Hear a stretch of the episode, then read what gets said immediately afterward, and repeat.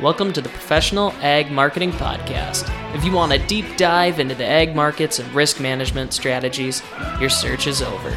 Come here after every Friday to get your weekly commodity recap. Trading commodity futures and options involves substantial risk of loss and is not suitable for all investors.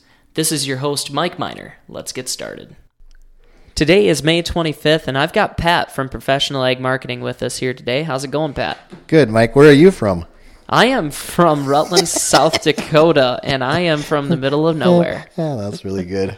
What are we going to talk about today? Speaking of middle of nowhere, Well, middle of nowhere, I think it's a perfect topic to talk about then. It's a global market today, Pat. absolutely. Let's talk macro, huh? Yeah, there was plenty that impacted the markets from all over the world, whether it was U.S. planting progress here in our back door, even north of Rutland, as we see slow planting progress in both Canada and North Dakota hold things up. But the rest of the United States seemed like they made some pretty good progress, huh, Pat? South of Rutland, planting progress is pretty good. North of Rutland, Rutland a little slow. Exactly. It's that simple. And since we all know where Rutland is, that'll be easy. So. Yeah, yeah. The first person that uh, looks up Rutland, South Dakota on their map and gives us a call will get a treat. I'm not Yeah. sure what the treat is, but there will be a treat. Sounds- and you better not have the last name Minor. There you go. that, that's your qualifications. That narrows it down in that part of the world. So, U.S. corn planting progress 72% uh, versus 89% complete. I wasn't surprised to see it over 70%. A lot of people were going at the at the weekend time frame. There seemed like it was really time to get things done. Uh, pretty much across the entire United States. So seven percent behind normal, still not that bad. You know, we're catching up. That was a big week. No, it was a very big week, and and uh, um, I don't think. Well, the market, uh, I would say, clearly based upon its reaction, isn't too concerned about the the seven percent behind, and and by the time we uh, we make this recording here on Wednesday, I suspect we have a pretty good chunk of that uh, caught up with already, and and so we joke a little bit about uh, about where uh, where we're talking about in West Central South Dakota, but. Um, um, East Central South Dakota, sorry, but we would be, um, you know, really anything north of Watertown is still struggling.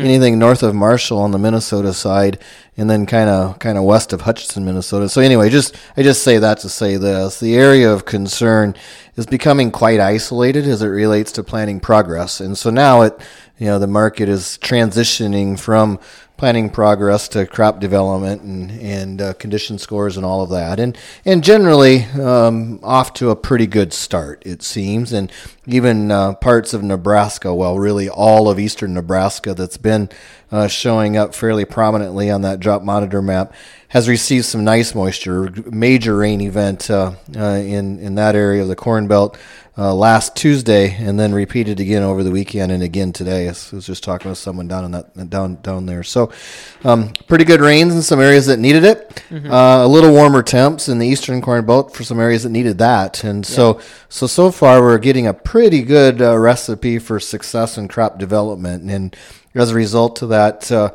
uh, December corn uh, on on uh, as of this taping here Wednesday afternoon, uh, trading around uh, 723, which is well not go up what 40 Yes. some cents off the highs. Yeah, 765 was kind of the top end of that range last week. So we did dip into the lower sevens here at the beginning of the trading session today, which we'll talk about in a little bit. So that was a pretty significant setback in a week time frame there. Yeah, it is, and and from these levels, though, probably not too Yeah. surprising, and and uh, it's not at all uncommon for us to see a little bit of a correction. I think as as we get uh, get that first phase of weather concerns uh, kind of behind us in terms of planting progress. Exactly. Normal two week uh, forecast there should help guys get wrapped up. And uh, we had a few other bearish things kind of hit us that helped with that 60 cent drop off or so. Uh, talk of China buying Brazil corn. That definitely helped, Pat. What do you think about their situation right now when it comes to global exports and uh, the U.S. kind of falling out of the market here a little bit? Our high U.S. dollar starting to show a little bit of. Uh, uh, showing a little bit of weakness with uh, commodity prices here out of the United States origin. starting to be an issue. We uh, we uh, talked a couple weeks ago about this game of uh, uh, nasty game of musical chairs and who's mm-hmm. going to cry uncle here in terms of uh, allowing for this uh, tighter corn balance sheet both domestically and globally try to get through a, a relatively tight uh, feed grain situation and and uh, for a while there uh, it looked as though someone domestically hog farmer uh, cattle producer, ethanol ethanol uh, producer, uh, was going to have to try to to to uh, constrict some of their use to try to get this balance sheet on corn to fix. But to your point, maybe we're starting to see that move around a little bit to that export market. Mm-hmm. Stronger U.S. currency coupled with um, really an improving second crop in Brazil, I think, is a yeah. reasonable observation, at least from from the levels uh, that were that were being talked about. Time for problems down there definitely running out. Yeah, exactly, exactly. So yeah, so maybe you know the USDA on their on their first forecast for next year, the next crop year, last week did suggest uh, a hundred million drop year over year in terms of exports and initially when I saw those numbers, I kind of questioned it as it relates to, uh, especially when you you know the con- the concerns uh, uh, as it relates to Ukraine and them being able to move move uh, feed grains out of that country, and and wondering how you could get a drop in uh, in U.S. exports year over year with that uh, backdrop in mind. But maybe higher currency, better better crop in in Brazil. Maybe it gets covered up a different way. Exactly. And we also had another headline in the grains here on the overnight that really helped to sell off this morning that mostly we recovered from as corn only closed down two cents on the day, which was kind of nice to see. But uh, we saw some news that Russia will now allow humanitarian food vessels to be shipped from Ukraine, Pat. So uh, corn did not take that well. Wheat prices did not take that well. But uh, then later on, they kind of said, you know, don't forget about the uh, the sanction deal. We we kind of need some help on that if we are going to do this. So, what do you think about them?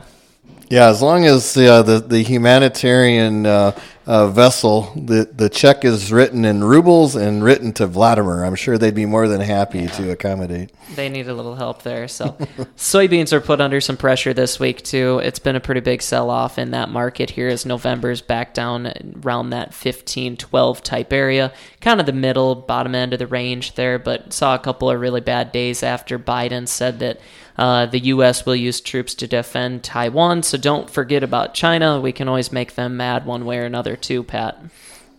Did he know what he was saying? I hope so. Well, whatever the teleprompter told him to say. Yeah, that's a concerning thing, and and uh, we seem to be uh, um, having a little trouble managing uh, uh one issue, let alone uh, uh, creating a second one. And so, um, I poke a little bit of fun at uh, our our uh, our current leader there, but uh, I am a little bit concerned about uh, um, about uh, ever changing uh, global dynamics here and the impact that that uncertain geopolitics could have on on commodity prices going forward. Well, when we start talking about geopolitics and all these outside markets and the influence on agriculture, we've got a lot of stuff going on in the outside markets here real recently that I'm sure is uh, on our administration's mind here as we've still talking about interest rates Fed's fighting inflation with raising interest rates. Uh, markets given us some pretty good info so far on that, that we could have peaked already in the short term. We see the 10 year treasuries back well below 3%, which was kind of surprising immediately after their last rate hike. And uh, we have a lot of inflation and Fed probably built into this yield curve. So uh, when we start looking at kind of uh, the S&P market's reactions to this, this was actually our seventh straight week of losses on the S&P 500, which is the longest since 2001.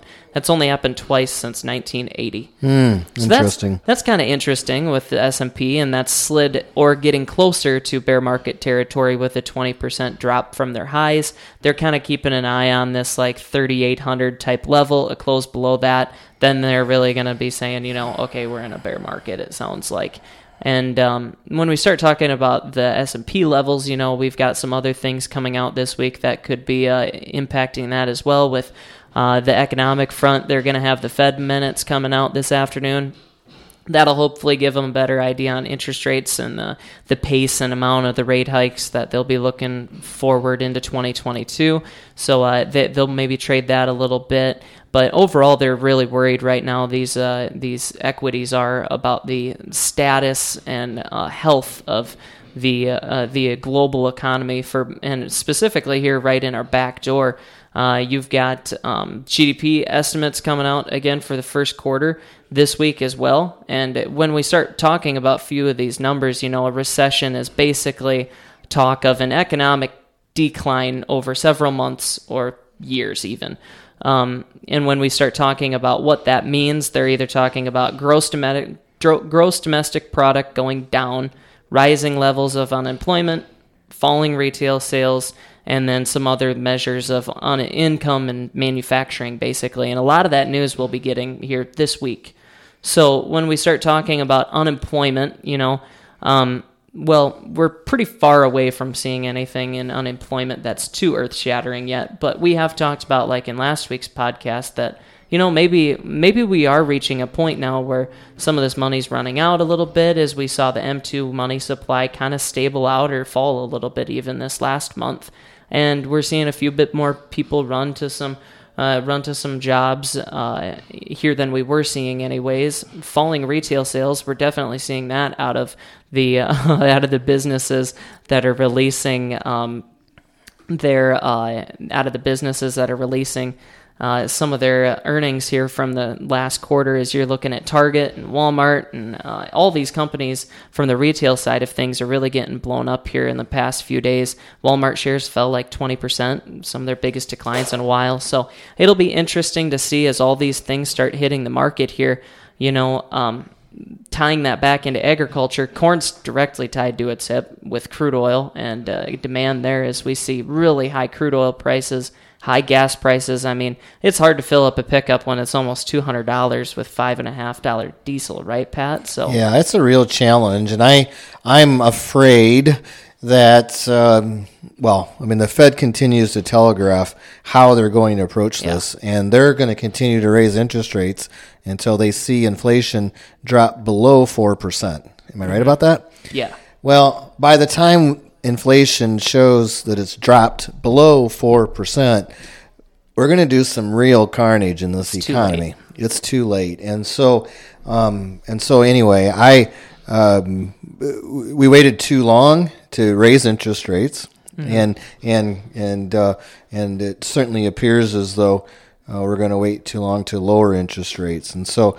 I'm, I think the unfortunate result of all of that is is that we're going to um, experience a pretty significant slowdown in economic activity, and I and and I appreciate you know everything just rattled off there, Mike, because I because we might be starting to see that already. I mean, we might already be starting to see a slowdown in economic activity when when uh, Target's earnings are down by a third, and Walmart's are down by twenty percent, and Target's inventory is up forty three percent or something like that. I mean, it's just a um, those are some real concerning things that we're already starting to see out there, and so.